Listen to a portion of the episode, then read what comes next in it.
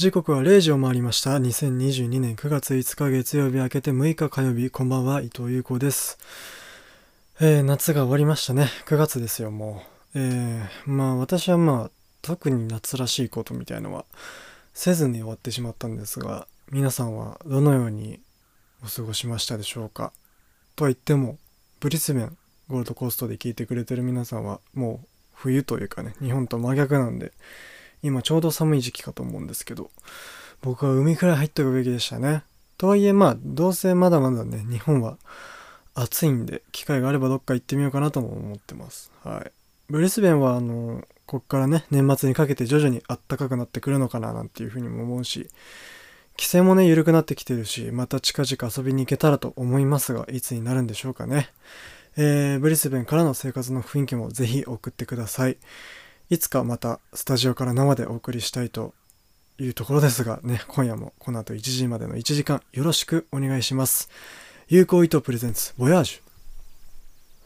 ュ。改めましてこんばんは、伊藤優子です。毎週この時間は有効糸プレゼンツボヤージュをこの後深夜1時まで1時間お送りします。よろしくお願いします。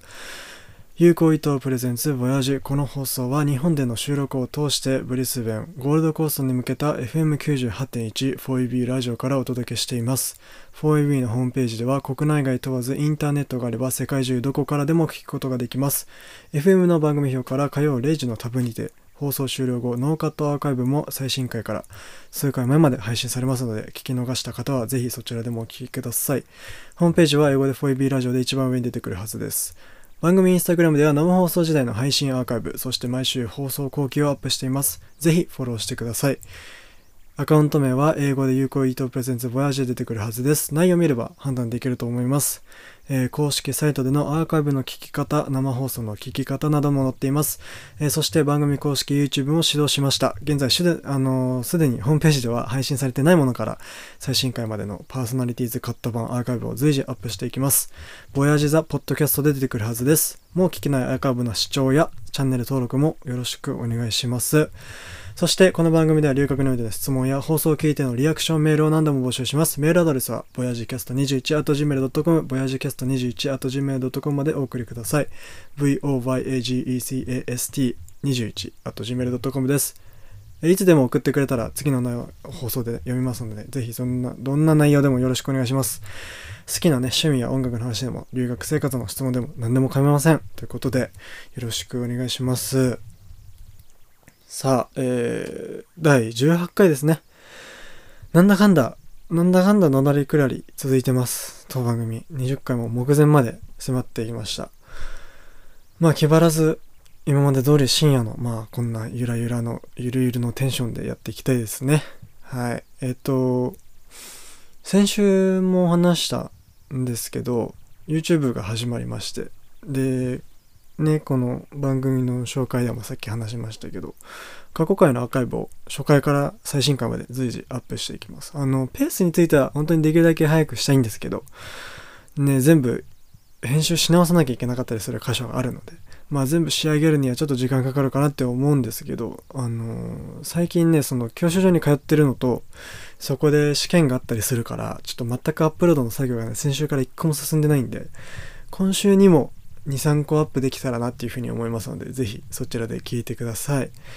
えー、あとは先週はゲスト続きの2週明けってことで久しぶりの通常回だったんだけど、まあそれまでに溜まったコンテンツの話をたくさんさせていただいて、ジャンル問わず、ラジオからアニメ、コントとか、まあコントライブもそうだし、YouTube のコントもそうだし、テレビとか、そういう直近見たものの中で浸水したコンテンツについてお話ししましたね。で、先週も実はその、卓録とは言っても、また曽谷さん家からお送りしてて、で、まあ、曽谷さんはいなかったじゃないですか。なんていうのも、その、前回ね、前々回か、曽谷さんに出てた、もらった時に、僕が持ってた iPad のペンシルってあるの分かります ?Apple ペンシルって言って絵描いたり、文字書いたりできるやつがあるんですけど、それだけ曽谷さん家に忘れちゃって。で、曽谷さんが今ね、もう帰ってきてないけど、2週間ぐらいベトナムにその旅行に行ってたわけ。放送でも話したと思うけど。で、でもその間にペンないのもきついなってことで、なんか、鍵を借りてでそやさん家にペン取りに行ったついでにラジオ撮ってたんで 泊まらせてもらってねだからなんかこの空調の音とかがポーって入ってたと思うんだけどまたなんだろうもう人のいない一人暮らしの部屋で生活するっていうすごいひもじいみたいな生活してたから なんか面白いなと思いつつ一人暮らしってこんな感じなんだなっていうオーストラリアでね。あのシェアハウスしてたけども日本で今年中にはしたいかなというも思うしなんか先取りできた感じでイメージできたんで楽しかったです。でその中であの話したえっと TBS ラジオで放送している空気階段の踊り場であの年一で放送される特別な企画の「真夏の果実を聞かせて」がねあの先週のこの放送のすぐ後で TBS でやるんでぜひって話をしたんだけど皆さん聞いた方いらっしゃいますかね？どうでしたかね？そのコーナーっていうのはまあ簡単に言うと先週も話したんだけどリスナーからまあめっちゃこう切ないエピソードを募集してでそれに合うタイミングでサザンオールスターズの真夏の果実が流れるっていう人気コーナーがあってそれがまあ放送されたんだけど最後の方にね読まれたメールがもう本当にやるせなくて切なくてえー、なんだろうな全部の思いがちゃんと組み合って合わさるのにあと一つだけ足りないっていうような状態で個人的にもあの性質上共感するとは言ったらおこがましいから言えないんだけども分かろうとすればするほど苦しくなるメールででもねそのただの消費者視聴者リスナーとしてはこの上ない極上なメールですごく難しい気持ちにも泣きそうな気持ちにもなった回でした。うーんすごいね質の高いものを聞いたなっていう思いとともにその方が報われてほしいと思ったラジオの回でしたまだねギリギリ多分この放送終わりぐらいまで聞けると思いますのでまあラジコとかが聞ける方は是非それで空気階段の踊れば聞いてもらいたいし、まあ、海外勢の方は、まあ、どうにか 自分で考えて聞いていただけたらなっていうふうに思います。マジでね、あの、淡い夏の終わりに合うテーマでした。で、あとは、えっ、ー、と、先週の星野源のオールナイトニッポンが、えっ、と、放送300回を迎えた記念で、藤高さんをお迎えして特別放送だったんだけど、2人のカラオケもね、恒例なんだけど、聞けて。で、あとは源さんの番組へのだったりリスナーへの思いも聞けてとても温まる放送でしたそして来週の放送で今聞いてる人は明日の放送火曜日の深夜からアーカイブがね Spotify で聞けるようになるっていう発表があったんですよでこれでようやく海外勢も合法的に聞けるようになるんですよ。その週にやったやつと。その昔もアーカイブも。星野源のオールナイトニッポンね、たびたびこの番組でも紹介してますが、とても本当にその単純にいい番組なので、ぜひ聞いてみてください。で、この番組も今 Spotify で向けて作ってる大衆なので、まあ、いつか同じラインナップに乗れたらそれほど嬉しいことはないです。頑張ります。えー、で、あとはまあそのね、今週は特にそんな新しい進展みたいなことはないんですけど、まあ近辺に起こった話とか、あまあ何も起こらない一般人の日常をお送りしたいと思います。ということで1曲目参りましょう。久々のキングヌーです。えっと、ちょっと前ぐらいに出ました新曲。夏っぽいというか、さっぱりしてるような、青い空が浮かぶような作品です。お聴きください。キングヌー、アメさんさん。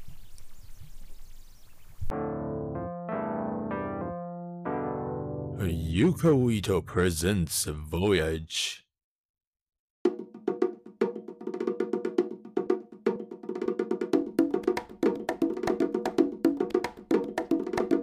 Yuko Ito presents Voyage お送りしたのはキングヌーアメさんさんでした。改めまして伊藤優子です。FM98.1 4AB ラジオ有効伊藤プレゼンツボヤージュをお送りしています。あのー、先週マイクが壊れたみたいな話をしたじゃないですか。ね、なんかね、いつもはパソコンのラップトップの GarageBand で録って、で編集して BGM くっつけてみたいなことをしてるんだけど、なんかね、急にいつからか録音した音が飛ぶようになっちゃって、このあえん？みたいな感じになっちゃって。でそれからパソコンじゃ録音できなくって。でもなんか iPad につけて iPad のレコーダーで撮ったらできるんだよ。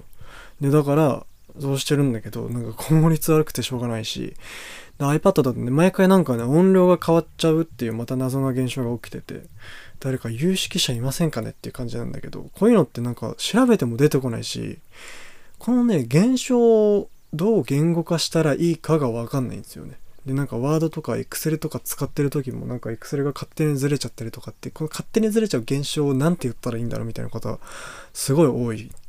それで悩んでますね。でこの間ねあの今まで2人でちゃんと話してこなかった友達と初めてご飯に行った話を、まあ、何回か前にしたいと思うんだけどでその友達とまたこの間会ってさでお互いの好きな音楽とかをシェアしてね。で僕があの西武のカンパネのライブに行ってで会場限定の CD を買ってたのその子の分も欲しいって言ってたから。で渡すついでにまあご飯したんだけどでライブとか一緒に行きたいねっていう話をしてて。で前回会った時に彼が初めて人前で歌うことを決めたっていう話をしたかと思うんだけど僕はねそれがすごく嬉しくて。で、まあ、僕も彼と何かやってみたいなって思っていたしいるから文化祭後くらいねその文化祭で何かをするって話だったから11月頭以降になんかおそらくその時期ぐらいになんかやろうって話をしてるんでこのラジオでも来てくれるのかと思うのでお楽しみに。ということで。あとねそうあのー、別で中学校の時の不定期で集まってた友達クラスメートの中1の。友達ともあのだいぶ久しぶりに集まってね。年一まあ日本にいた時はもうちょっと頻繁に会ってたかもしれないんだけど留学行ってから年一ぐらいで会うメンバーで集まってで僕はその時にえっと今その通ってる教習所の授業があったから夜からギリギリから途中から参加したんだけどみんなねいろいろ変わってたり変わってなかったりでなんかああこんな感じだったわーっていうのをすごく感慨深くて。でみんな懐かしいね。あの思い出話にふけたりとかこういうことあったねっていうので面白かったんだけど。なんか僕は5年前くらいに日本を離れてから留学してでちょくちょくまあ年一とかで帰ってましたけどほぼその間会ってないようなもんで年一で会ってたと言っても、まあ、もうその丸々5年会ってないような感覚？だからなんだろう僕も向こうも持ってるイメージだとかこういうことがうん好きこういう人間だみたいなことがその当時のままだから俺はその多かれ少なかれもちろんみんなもそうだけど感じ方とか感性の部分とかあと振る舞い方だとか何をなんだろうないいとするかかっこいいとするかとか何が良くて何が悪いかだとかっていうものはみんなその当時からは変わってるわけで。でいろいろ変わってるしだからこそそこでズレみたいなものを若干は感じるんですよ。なんだかこうなんだろうな。こう質問と答えっていう会話だけをしてるわけじゃないんであれなんだけど質問と答えっていうテンプレートの中であるのであればその質問に対して何か含んでるんだろうなって思ってしまったりだとかその答える時にも本来の内面にある真実に何か付け足して渡しちゃってるなとかそういうものがあったからでもそれももう少し時間があったらもうちょっとこう分かり合えるっていうかそのお互いがさらけ出し合えたと思うんだけどあのー、ねみんなそれぞれ予定が違うからこう何人でいっぺんにこの日に会うっていうことはだいぶ難しいから今回会えてよかったんだけどそうだね。そのもちろんこれからも続いていったらなっていうふうに思うしだからこそ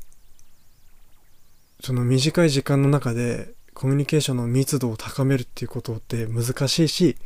自分も練習してうまく使えるようになれば、もっと、なんだろうな、質の高い時間が過ごせたのかもしれないな、だっていうふうに思いました。さあ、えー、曲です。懐かしい気持ちになります。えー、コバ宮崎和志、一人ぼっちじゃない。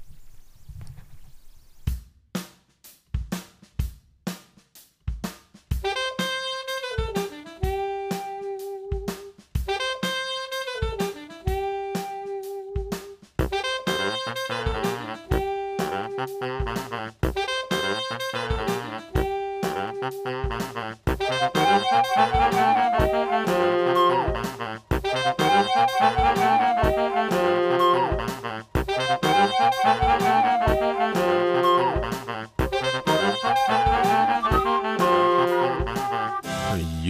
Ito presents Voyage.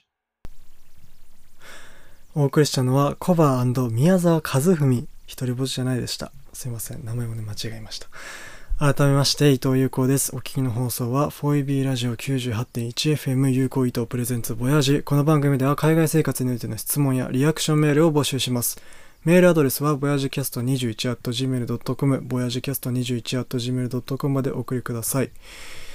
えー、先週少し話しましたけど、あの、車の運転免許を取るために、今、教習所に通ってて、で、まあ、僕は少しだけオーストラリアでやったんだけど、取り切んなくて、だから最初からやることになったんだけど、あの、向こうとはシステムがちょっと違くて、で、教習所がなくて、みたいな話をしましたけども、まあ、なんかちゃんとした学校みたいなところに行くのが久しぶりだから、不思議と懐かしい気持ちになりましたね。ああ、学校行ってるわーっていう先生がいて生徒がいて授業を受けてっていう。で、あのね、前に今年かな？今年だと思うんだけど、オードリーの、えー、っと、オードリーのオールナイトニッポンで、若林さんが、学校の先生って毎日単独ライブ満員にしてるよねみたいな話をしてて、してるようなもんだよねっていう題材で。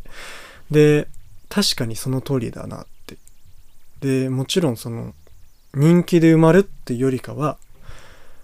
まあ、大学だったら人気で埋まるって言い方もできるかもしれないんだけど、そのシステム上で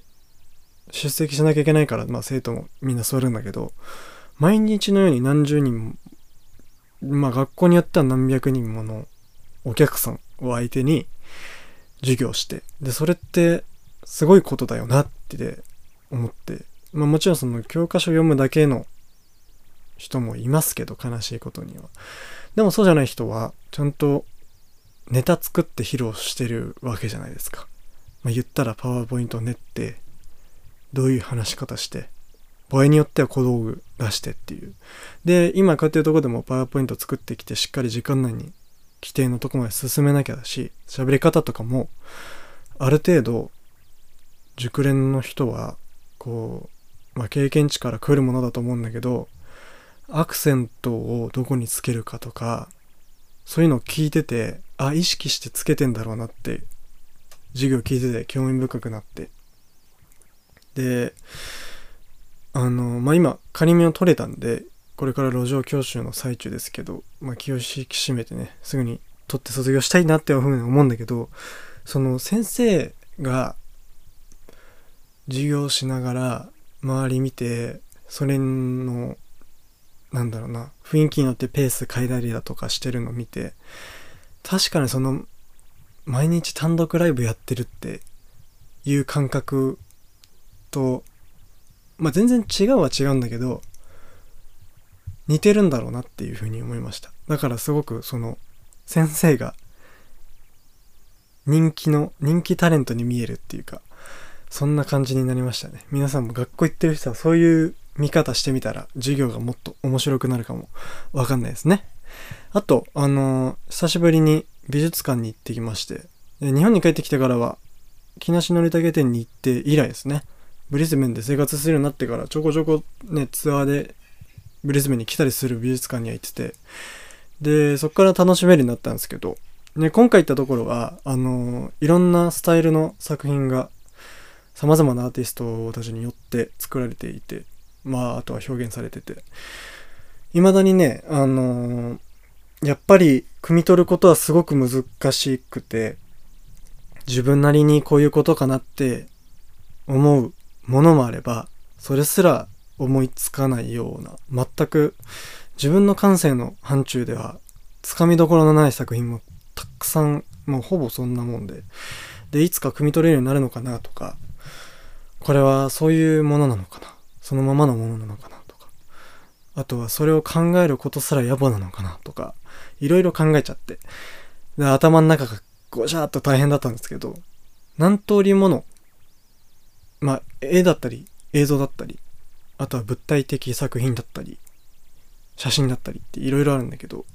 そういう何通りものアウトプットの仕方を見て全然自分がやってることはほんの一部でしかないんだなっていう今のこのなんだろう。声で表現するメディアもそうだけどあのー再認識してできたし面白い人たちが本当にたくさんいるなっていう風に楽しくなりましたね。で個人的にはその中にこうあるゾーンで石が年を取る音を取るっていう取るっていうのは録音するの方ね。ポエムというか歌というかのその英語の一節を翻訳されてるものがあってそれがね面白すぎて。俺もその石が年を取る音取りてえって思って。どういう意味なんだろうなっていうのともうなんかどういう意味でもいいやっていうのが同時に起こったんですけど、まあ、こういうその一見というか何回見ても意味が分かんないものを見て感じてで飲み込んだ先に何かあるかもしれないなっていう淡い期待を胸に日々考えながら歩いています。でねそこにねあの自分の王子さんにめっちゃくちゃ似てる人がいてあのお客さんで。で僕は歩いてるペースとまあほぼ隣同士ぐらいだったんだけど奥さんとゆっくり作品見ててで自分もねあの自分と違ってまあスラッとしてかっこいい人だったから多分そうなんだろうなっていうのを思いつつでももう何年も会ってないわけですよ。言うたらもう本当にもう56年とか会ってないからだから顔もよく覚えてないしで奥さんが見覚えあればって思ったけど全然ピンとは来なかった、まあ、マスクしてるってもあったけどね。でまず東京にいるのかどうかさえあやふやだったからもちろん声かけるにも違う可能性の方が高いなーなんていうふうにも思いつつ今のね俺自身も全然違うから前と見た目も。分かんないだろうなと思って結局声はかけなかったの。で気になって家帰って母親にねその人たち今どこ住んでるの？って話したら東京だったんですよ。でえー、多分そうじゃないの？っていうので写真見て確認したかったんだけど全然写真がなくって。で今もね全然解決はしてないんだけど薄い記憶の中でもあれこの人ってなったってことは多分そうだったんじゃないかなって思って。いつか会った時に聞いてみようと思います。でもなんか本当にそうだったら変な話ですよね。同じ日に同じタイミングに美術館行ってるっていう。なんか不思議な日だなっていうふうに思いましたね。あと全然違う話だけど最近サッカー観戦によく行くようになってるんですよ。で友達が行こうって誘ってくれてるから、まあ、家と割と近めの轟競技場でよく川崎フロンターレの試合を見るようになったんだけどやっぱりね何でも生はいいですね。そのリアルな迫力というか臨場感みたいな。のは変わるものはないですよねであのー昔からサッカー見ててニュースとかも含めてずっとなんでなんだろうっていうものがあってそれが、あのーサポーター同士の対立なんだけどまたまあそのチームの熱狂的ファンが負けたそのチーム自分のチームに対して頑張ってみたいに言うのはまあいいと思うんですけどこう応援ありがとうございましたって来るところに「おい!」とか「ふざけんな!」みたいなまあそこもまあ双方がいいならいいななまだいいのかなっていうふうに思うんだけど見てる側としてはあんまり気持ちよくないしで個人的によく理解できてないのはこう試合するチームのサポーター同士が揉めたり喧嘩したりすることででなんかそこがぶつかっても何も生まれないなっていうふうに思って負の感情しか生まれないしでそこでたとえ勝敗がね仮についたとしても試合には何の意義も与えないしで別にこうなんでこうライバルチームだからって毛嫌いする必要もない気もするんですけど。まあ、これも僕もね好きなチームいるけどそのチームが人生として長年応援している方だとそういうわけにもいかないんでしょうしで僕みたいのに何も言われたくないんでしょうけど全部ね選手もファンもその前に人じゃないとなってこう見てて自分の心の中でずっと思ってたんですけどどうですかね？そんな感じで 3曲目お聴きください、えー、このシリーズでは初めて見た映画でその中で流れた今でも頭に残ってるインスト楽曲でございます。宮崎真司オラシオン。Yuko Ito presents Voyage. お送りしたのは宮崎真司オラシオンでした改めまして伊藤優子です。FM98.1 フォイビーラジオ有効伊藤プレゼンツボヤジをお送りしています。えー、これでちょっと今週の音楽で少し感づいたりあれ懐かしいななんて思った人はそうです。その通りでございます。あの今夜お送りしたのは、まあ、1曲目の「キングヌー」を除いて全て歴代、えー、ポケットモンスター映画の主題歌なんですよ。さあということで今週はねちょっといつもより童心に帰ってちょっとだけコーナー行きましょう。開講中。はい、えー、みんなの人生を振り返り思いふけながらももしかしたらためになるかもしれない情報を模索していくコーナーですえー、そしてこのコーナーではリスナーのあなたからのメールを募集します。えー、皆さんの解雇のエピソードを紹介していきます。そして基本的には海外や医療学生活を知りたい人のためになる情報をお届けしていけるように僕のオーストラリア時代の日常的な話だとか学業的な出来事を中心にお送りしていきます。って感じでまあいつもねこの文言通りオーストラリアでの高校時代とかの話をしてるんですが今週はもっと子供の頃に戻ってちょっとね、今夜の曲たちともね、リンクさせたいので、ちょっとだけポケモンの話をしようかと思います。まあ、ジャパンウェーブとかの方でね、してたりするんですけど、あのー、なんと今ね、9月8日まで、もうすぐ終わっちゃうんだけど、25周年記念ってことで、ポケモン映画祭っていうのを全国の映画館でやってるんですよ。で、8月11日に始まって、そこから4週にわたって投票で選ばれた過去のポケモン映画がえー、っと3作品ね1週ずつ放送されてで最終週は日替わりでその3部作から3作品から上映されるっていう企画なんですけど僕もそれをね聞いて迷わず投票してね。で選ばれたのが2002年の公開「水の都の守り神ラティアスとラティオス」2003年公開の7夜の願い星ジラッチ2007年公開リアル型イパルキアタイダークライで。で格言私もポケモンと共に育ってきてますから。一番ね初めはいいとこに勧められて一緒にそのダークライの映画を当時2007年だから6歳とか7歳ぐらいの時に見に行ったんですよ。でだからこそ今回のこれはもう絶対に見に行きたいし行かなきゃなと思ってこんなにそれこそ解雇に適したコンテンツないじゃない好きだし。で、その2002年と3年のラティアスとラティオスとかジラーチーのやつは小さい頃にポケモンにハマってゲオとかで借りて DVD とかで見たりキッズステーションで流れてるの見たりとかはあるんだけどリアルタイムではねもちろんまだ12歳だから私が2001年生まれだからでね劇場で見れるチャンスもなかったのが成人してから来るっていうめちゃめちゃその、個人的にも特別な機会で。でね、うん、とりあえずちゃんと全部3つとも見に行ったのよ。で、ジラーチはその世代だったソヤさん。ソヤさんがちょうど2個上ぐらいだから世代だと思うんだけど、それ以外は一人で行ったんだけどさ、やっぱりその来るお客さんも、その世代の人が一人でとかが多くって、それは男女問わず。でダークライとかは例えば僕世代の人たちが多かったし他はちょい上だったりするのよその年代に合わせて。でみんな好きなんだなと思ってすげえなポケモンって思ったしほっこりしたしあのー、この映画が公開された時は生まれてない子たちも見に来てたりしたのよ。だから今ポケモン好きで見てるやってるカードしてるみたいな子供たちが来ててすごいなと思って、まあ、言ったらそのこれ分かる人は分かるんだけどまあたけしとかかすみはあんまりよく知らない子たちも今は多いわけでしょ。でそれもすごいなと思って。でね全部ストーリーはもちろん面白いんだけども挿入歌とか BGM がもうねすごいいいんだって思ってあこんなに音楽良かったんだポケモンって思って知らなくって。子供の時っても音楽は気にしないじゃない。でもその2曲目にかけたのはラティアスの主題歌なんだけど「一人ぼっちでない」っていうのね。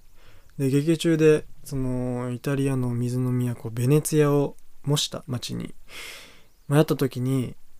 こう街の中を縦横無尽に走り回るシーンがあるんだけどそこの BGM とかもめちゃめちゃいいのよ。もう雰囲気がすごいこうベネチアっていう感じの音楽で。ごめんなさい。全然語彙力なかったんだけど。でさっきかけたオラシオンもあのダークライの映画で流れる劇中の音楽で流れるやつでめちゃめちゃ人気なのよ今までも界隈では。なんであの今回はそんな童心の心にクリーンヒット打てたらなと思って選曲しました。で同じね同世代の子は必ず感じるんじゃないかなっていうふうに思います。まあポケモン通ってないとまた分かんないと思うんですけど。またねあの30周年とかで同じ企画してほしいなと思って。で言ったら僕の場合はシェイミとかも見たいしっていう感じですね。ということでちょっと今回は足早に以上解雇中でしたということでねいつもはそういうオーストラリア系の話するんだけどまあ思い出の話するっていうなら子供時代の話でもいいよねってことでちょうどねポケモン映画祭も来てたってことで今日はポケモンの話させてもらったんですけど皆様からの解雇のエピソードもお待ちしています。宛先は voyagecast21.gmail.com までお送りください。voyacast21.gmail.com です。お願いします。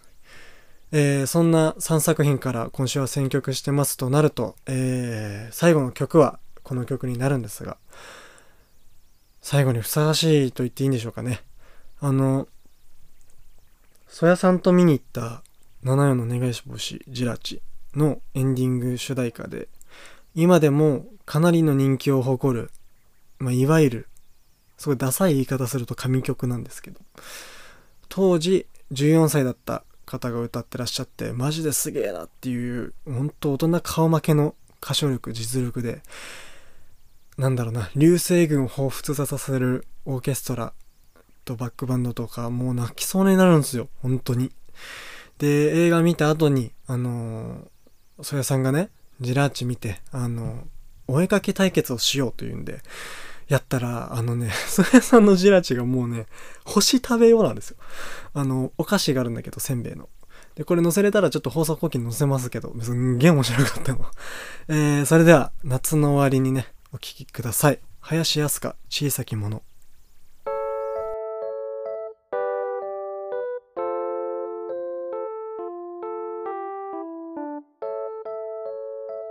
Yuko Ito presents Voyage.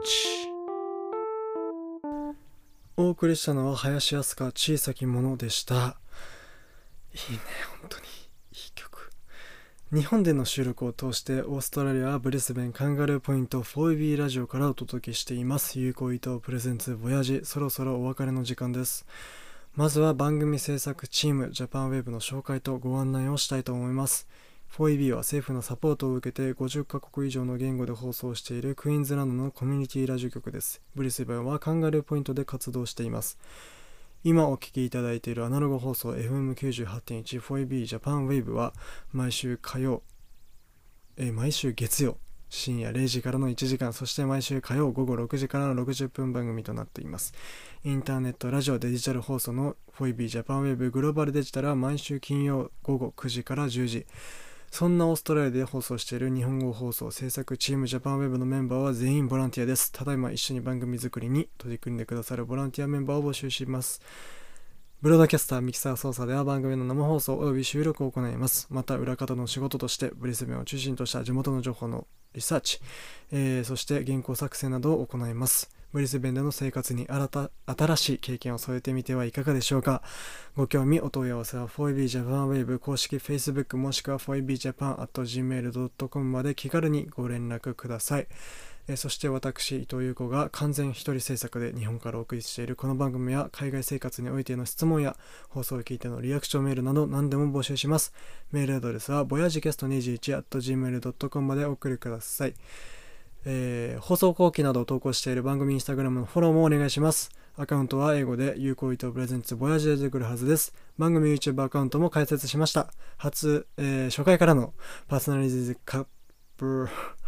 パーソナリティーズカット版アーカイブを随時アップしていきます。ぜひ聞いてください。えーすいません、えー、神々ですがエンディングでございます。えー今夜はそんな感じでこう、まあ、近辺に起こった話だとか、まあ、特に何にも起きてないんですけど、まあ、一般人の人生ですから、これで我慢していただいて、あとはポケモンの話とか、